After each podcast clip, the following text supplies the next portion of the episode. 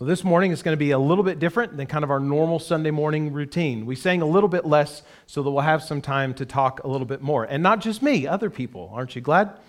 Uh, what we want to do this morning is uh, knowing, y'all know that our Frankfurt team, we got back from uh, Frankfurt and Vienna uh, late last Saturday night. And, uh, but this morning, we'd like to give a report of some of the insights and highlights uh, impressions from our time and meetings with different people and some of the training that we went through, and, uh, and begin to apply in a little bit, uh, in, in, some little ways, some of the things that we learned there and even to our life.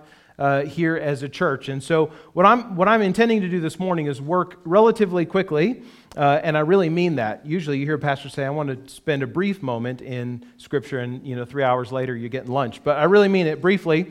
Spend some time in Acts chapter 1 this morning. Uh, but then I'm going to invite the rest of the Frankfurt team, Danny and Lori and uh, Aubrey, to join me up here, and we're going to show some pictures and tell some stories uh, about our time in Frankfurt, just to, so you can. Uh, kind of bring you along with us uh, as you've been with us in prayer, so we want to kind of take you with us in experience a little bit too. This morning, we're going to look at Acts chapter 1, verses 6 through 8, very briefly, as we wrap up this uh, short, sort of punctuated sermon series called On Mission. Uh, several weeks ago, we looked at how the church on mission engages the mission of God by praying, praying for God to open doors of, of opportunity for the gospel. We saw the week following that uh, the church on mission not only prays but also gives. We, we, we give financially, we give of our time, we give of the resources that we have to support those who are taking the gospel to uh, to people who have not heard it yet. And today, I want to round out the, uh, that series by talking about how the church on mission goes. The church on mission prays, it gives, and it goes, how it goes with the gospel.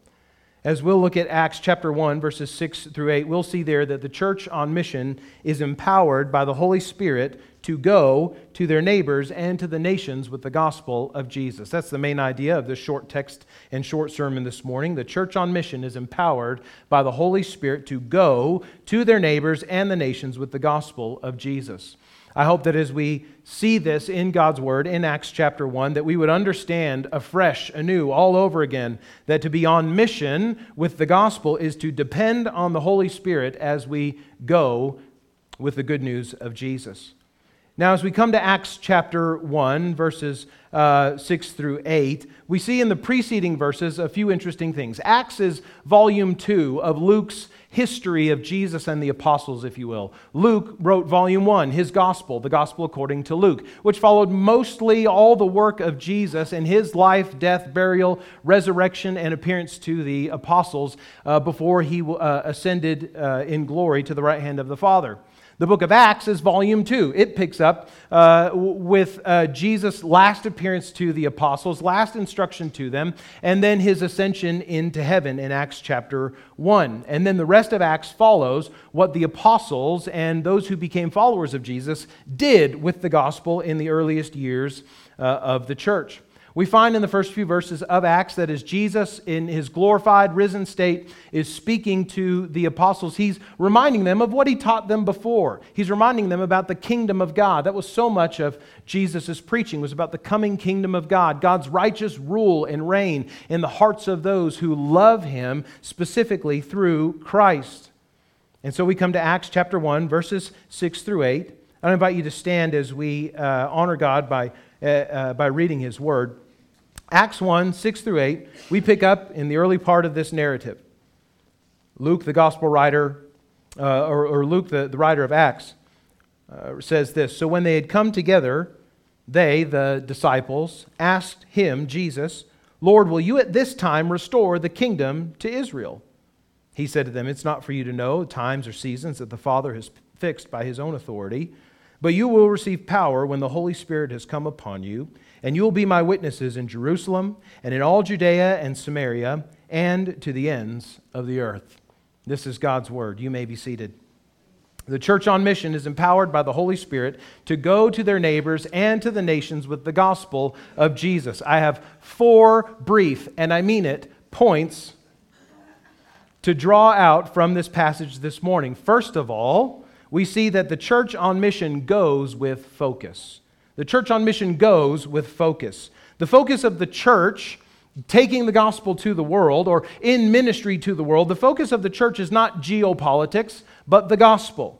The disciples are here in this place anticipating that the risen Jesus is going to return Israel to geo- geopolitical power and influence, to make them great again like they were in the days of David. Jesus has been talking about the kingdom, and now he's been crucified and raised from the dead, and now he stands glorified before them, and they're thinking, we're going to be back on the map. Jesus, are you going to now restore the kingdom? And Jesus diverts them from thinking this way. He says to them effectively, and Verse 7 that's not for you to worry about.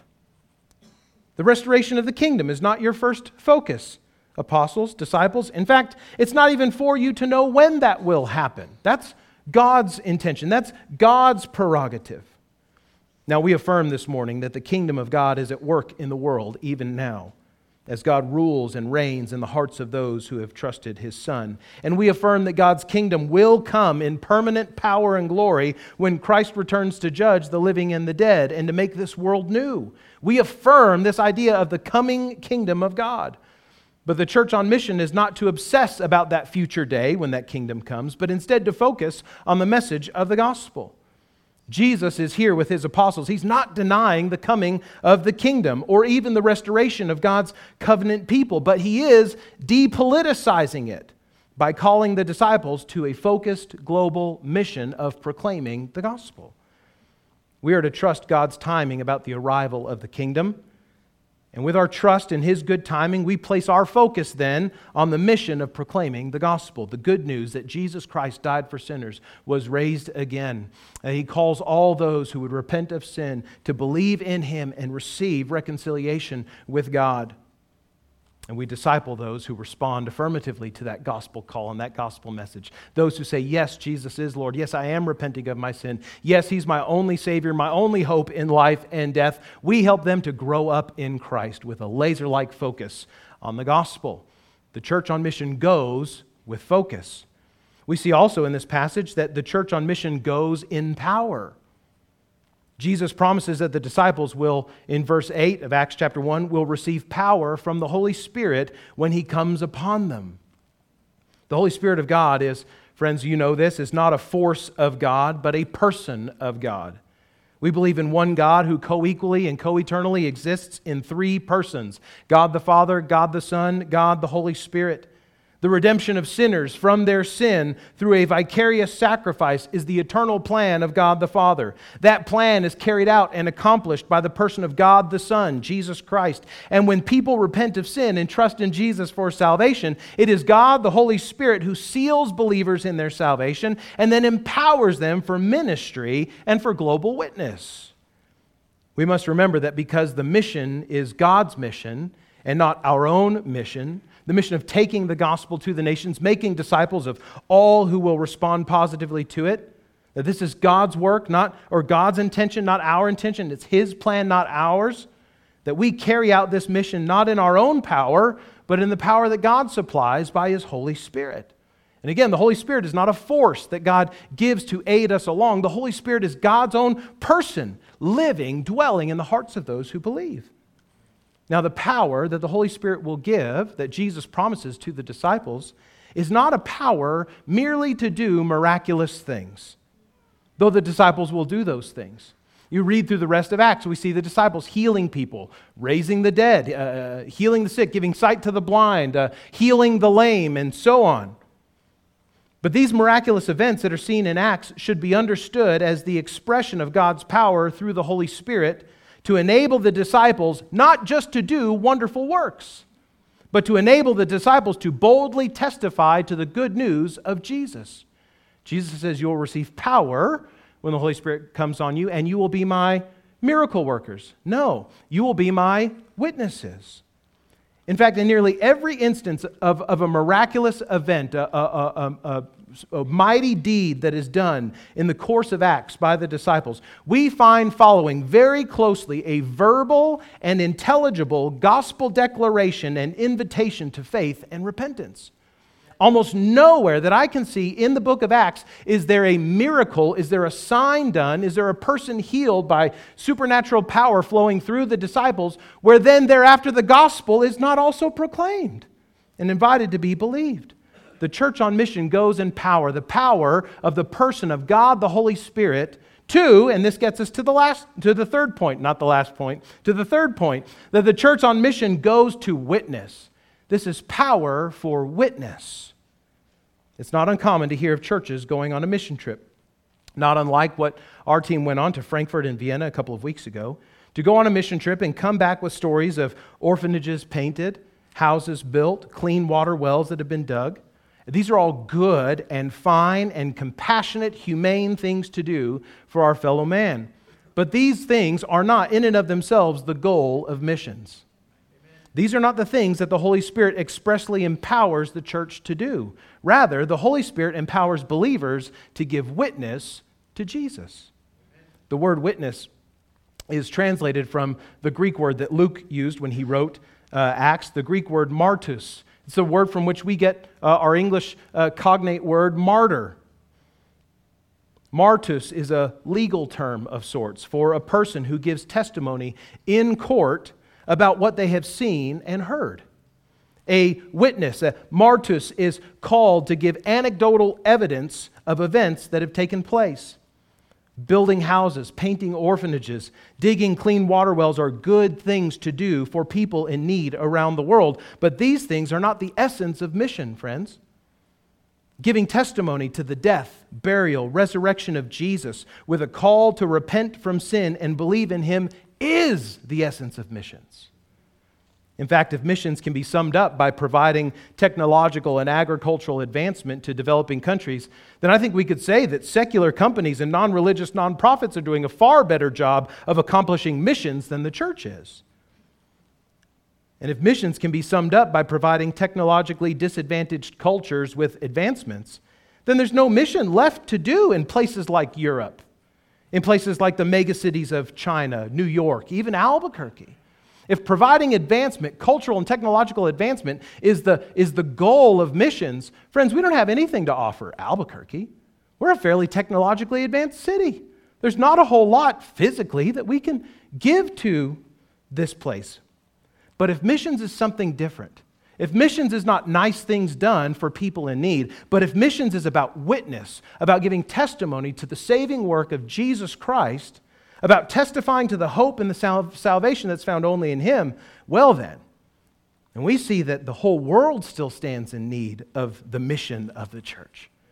And feeding the hungry, giving clean water to the thirsty, caring for orphans, each become compassionate ways to build bridges of trust that gain a hearing for the gospel.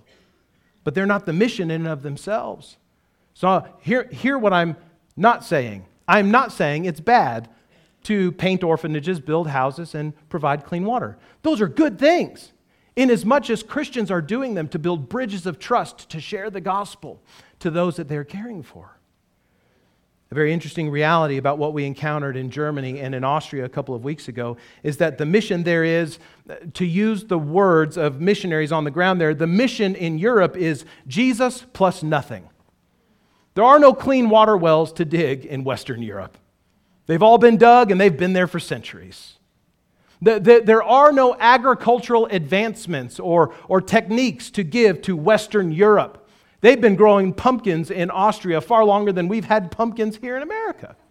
We saw a lot of them, big fields of them. They use pumpkin seed oil and everything. There's no technological advancement that we can give to Western Europeans to build a bridge of trust whereby we can walk across to give them the gospel. Friends, most of the places that we were, the cities that we were in while we were gone, were more technologically advanced than Albuquerque and several places in the United States. The mission in Europe, according to missionaries on the ground, church planters, and pastors that are there, is Jesus plus nothing. Because Germany and Austria need nothing physical, the mission there is all about witness. It's all about testimony. It's all about gospel sharing. And friends, the city that we live in, Albuquerque, is so much the same.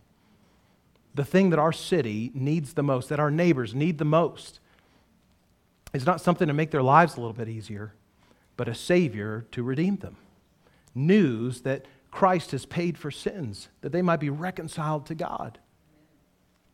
the church goes, the church on mission goes with focus, the church on mission goes in power, the church on mission goes to witness, and finally, and I mean it, the church on mission goes to the world. The church on mission goes to the world. Just as Jesus tells the disciples here in Acts 1 8 that they will receive power to be witnesses, he also tells them where they will witness. Did you catch that?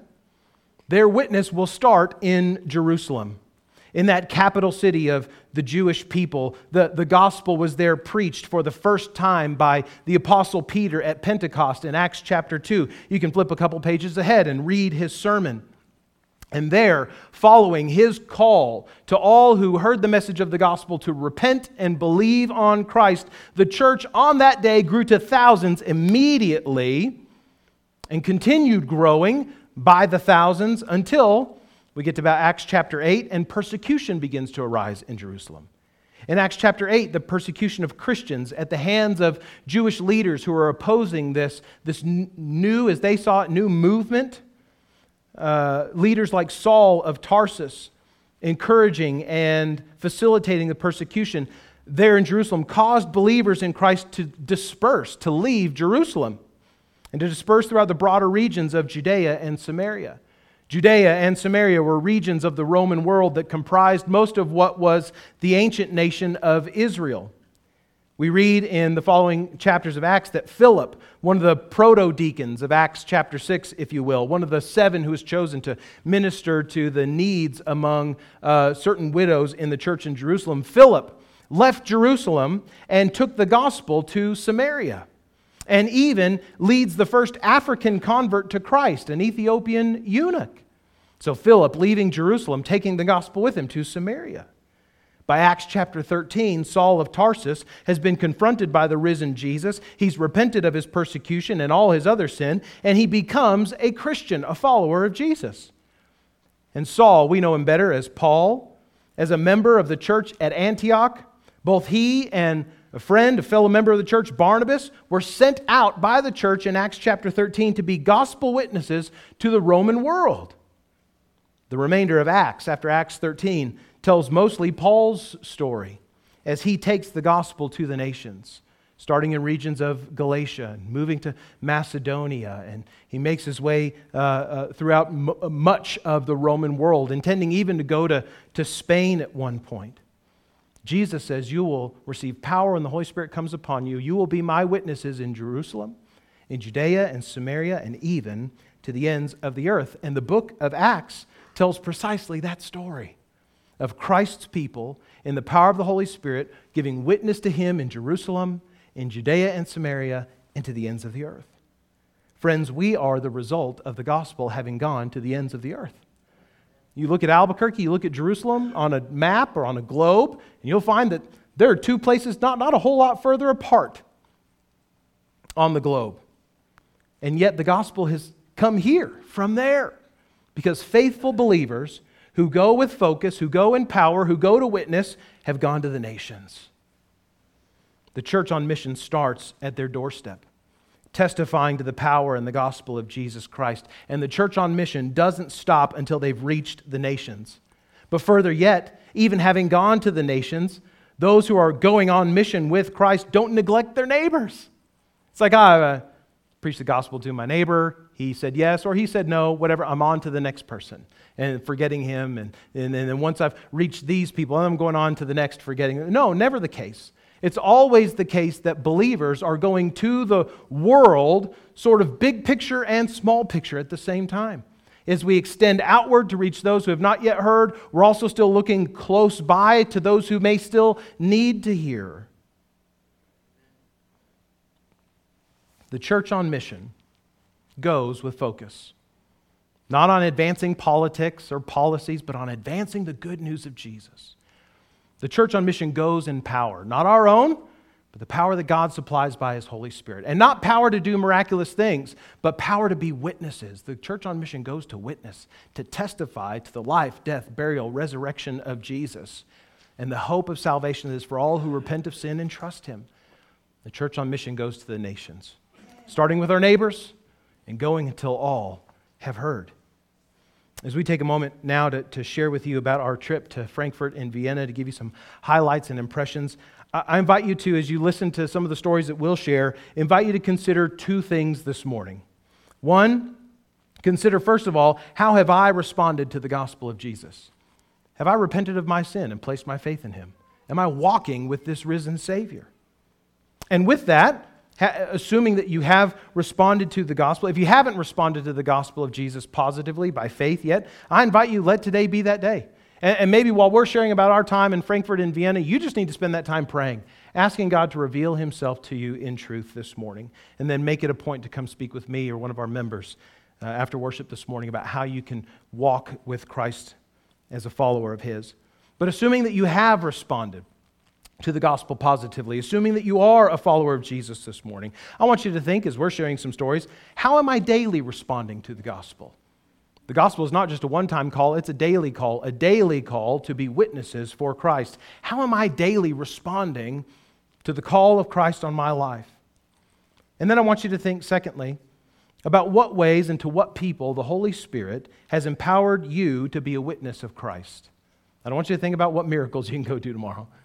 I want you to think about what people you're going to run into tomorrow at work, at school, uh, maybe while you're checking the mail or running errands around town. Think about the people that you see and you know regularly, who know the language that you speak, with whom you share a number of things in common already, who, who maybe with whom you have already built bridges of trust in relationship that can bear the weight of gospel truth. I want you to think about how God, through the Holy Spirit, is empowering you with boldness and courage and grace to speak the gospel, to be a witness of Christ to those that you're already around every day.